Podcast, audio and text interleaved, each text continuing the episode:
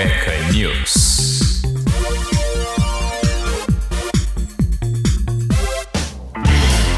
Sejam bem-vindos ao Cueca News, seu jornal de formato podcast de toda, repetindo toda sexta-feira com as notícias mais importantes e curiosas da semana que passou, para você seguir aí muito bem informado para a próxima semana. Uau. E começando o seu Cueca News dessa semana, o Brasil recebeu na última sexta-feira a primeira parte de uma doação feita pelo governo norte-americano de um total de 3 milhões de doses da vacina Janssen contra a Covid-19. O imunizante é o primeiro aplicado em dose única a ser incorporado no programa de vacinação aqui do país. A previsão é que o segundo lote, com 942 mil doses da vacina, chegasse no sábado também, dia 26. O Instituto Butantan está estudando a possibilidade de desenvolver uma vacina única contra a gripe e a Covid-19, com o objetivo de facilitar a imunização da população e reduzir os custos logísticos dos processos. De acordo com o Instituto, o novo imunizante está em fase de prova de conceito e os primeiros resultados, os primeiros resultados devem sair dentro de alguns meses. A proposta é a formulação dos quatro componentes juntos, a trivalente da gripe e a tecnologia usada na Butanvac. No entanto, ainda não é possível precisar quando o imunizante estaria disponível para os ensaios clínicos. A principal vantagem é de ter um imunizante único para as duas doenças é a otimização das campanhas de vacinação. Na CPI da pandemia, ouviu nessa sexta-feira o deputado federal Luiz Miranda e o servidor do Ministério da Saúde, o irmão do parlamentar Luiz Ricardo Fernandes Miranda. Eles são os responsáveis por apontarem possíveis irregularidades do governo federal na compra da vacina indiana Covaxin, o deputado informou que levou pessoalmente ao presidente Bolsonaro provas contundentes de fraudes nas negociações para a compra da vacina. O Palácio do Planalto nega qualquer problema na compra do imunizante. Lembrando que para essa questão aí, né, foi colocado a cobrança de um dólar a mais por vacina para ser embolsado pelos envolvidos no esquema, que serão o equivalente de 400 milhões de dólares em vacina. E desde o começo da vacinação contra a Covid-19 no Brasil, uma das dúvidas que surgiram rapidamente e se espalhou foi em relação ao consumo de bebidas alcoólicas. Por quê? Por quem vai tomar ou já tomou a vacina. De acordo com os principais órgãos de saúde, não há evidências que comprovem a relação entre o consumo de bebida alcoólica e a ineficácia da vacina contra a Covid-19. O lançamento de um relatório inédito sobre o que se sabe a respeito de uma série de objetos voadores misteriosos que foram vistos se movendo no espaço aéreo militar restrito nos Estados Unidos, marca uma das primeiras vezes em que o governo local reconhece publicamente esses estranhos avistamentos aéreos. O relatório considera ocorrências ao longo das últimas décadas. Sabe-se muito pouco, mas o fato de terem divulgado documentos sem confidencialidade é um marco histórico sobre o reconhecimento público dessas estranhas visões aéreas.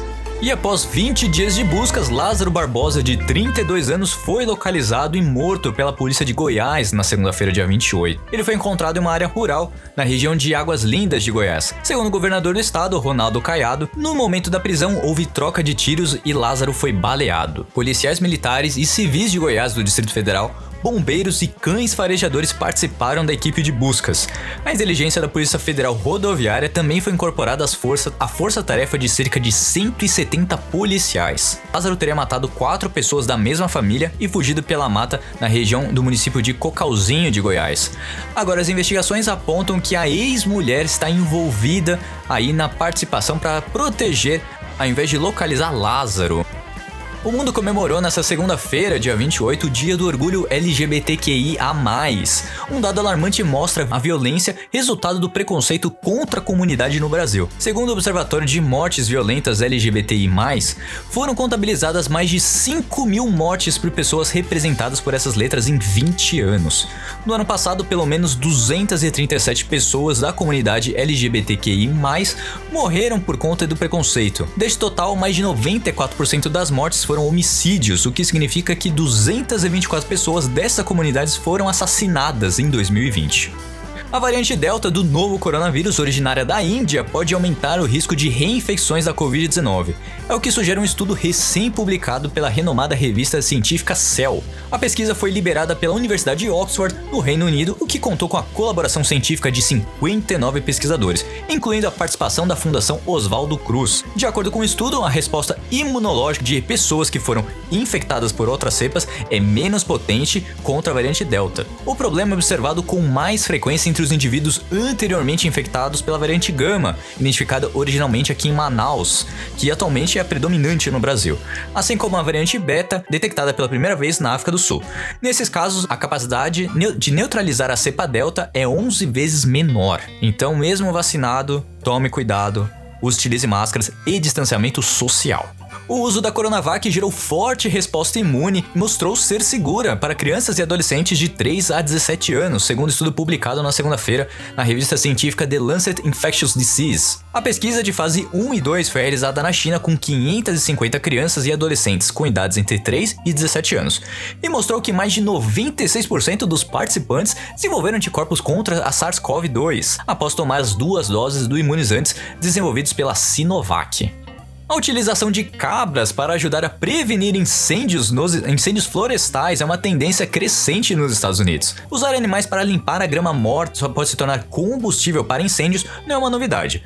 Mas conforme as autoridades e a população se tornaram mais conscientes dos benefícios ambientais, a popularidade dessa solução aumentou. O oeste dos Estados Unidos tem sido atingido por ondas de calor e secas históricas, por isso não é estranho se deparar com animais nos campos nos arredores de Los Angeles, por exemplo. É possível ver um rebanho de cerca de 200 cabras circulando pela região e comendo mato. E a queda de temperatura atinge boa parte da região sul, sudeste e centro-oeste nessa quarta-feira. Os termômetros de São Joaquim, na Serra Catarinense, as temperaturas chegaram a menos 2 graus Celsius e a máxima não, não ultrapassou 10 graus. Na terça-feira, a menor temperatura do Brasil foi registrada também em Santa Catarina, no, no alto do Morro da Igreja, entre as cidades de Bom Jardim da Serra e Urubuci. Os termômetros registraram menos 7,5 graus. Com isso, foi o quarto dia de neve na região. Quem disse que não neva no Brasil? Brasil, não é mesmo?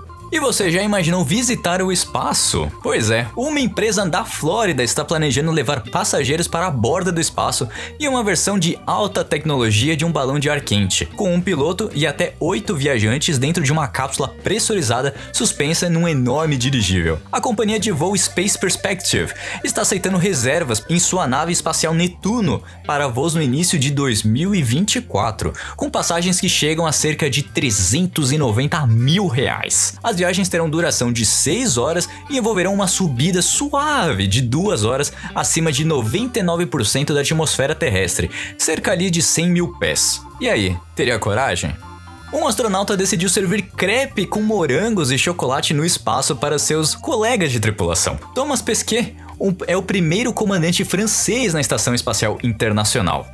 Pesquet e outros quatro astronautas da NASA começaram sua missão seis meses na estação espacial no dia 23 de abril. No entanto, a tripulação não pode contar com seus talentos gastronômicos. Meus colegas ficaram muito desapontados porque minhas habilidades culinárias estão perto de zero. Uma pena para um francês, diz Pesquet.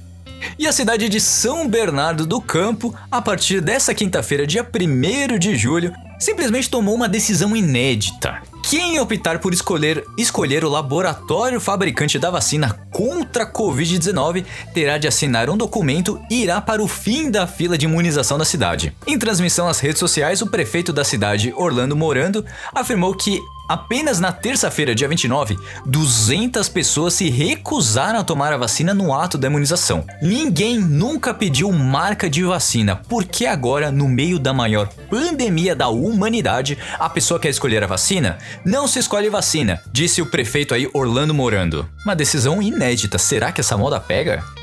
E o Brasil chegou a 100 milhões de doses contra a Covid-19 aplicadas no território nacional nessa quinta-feira, dia 1.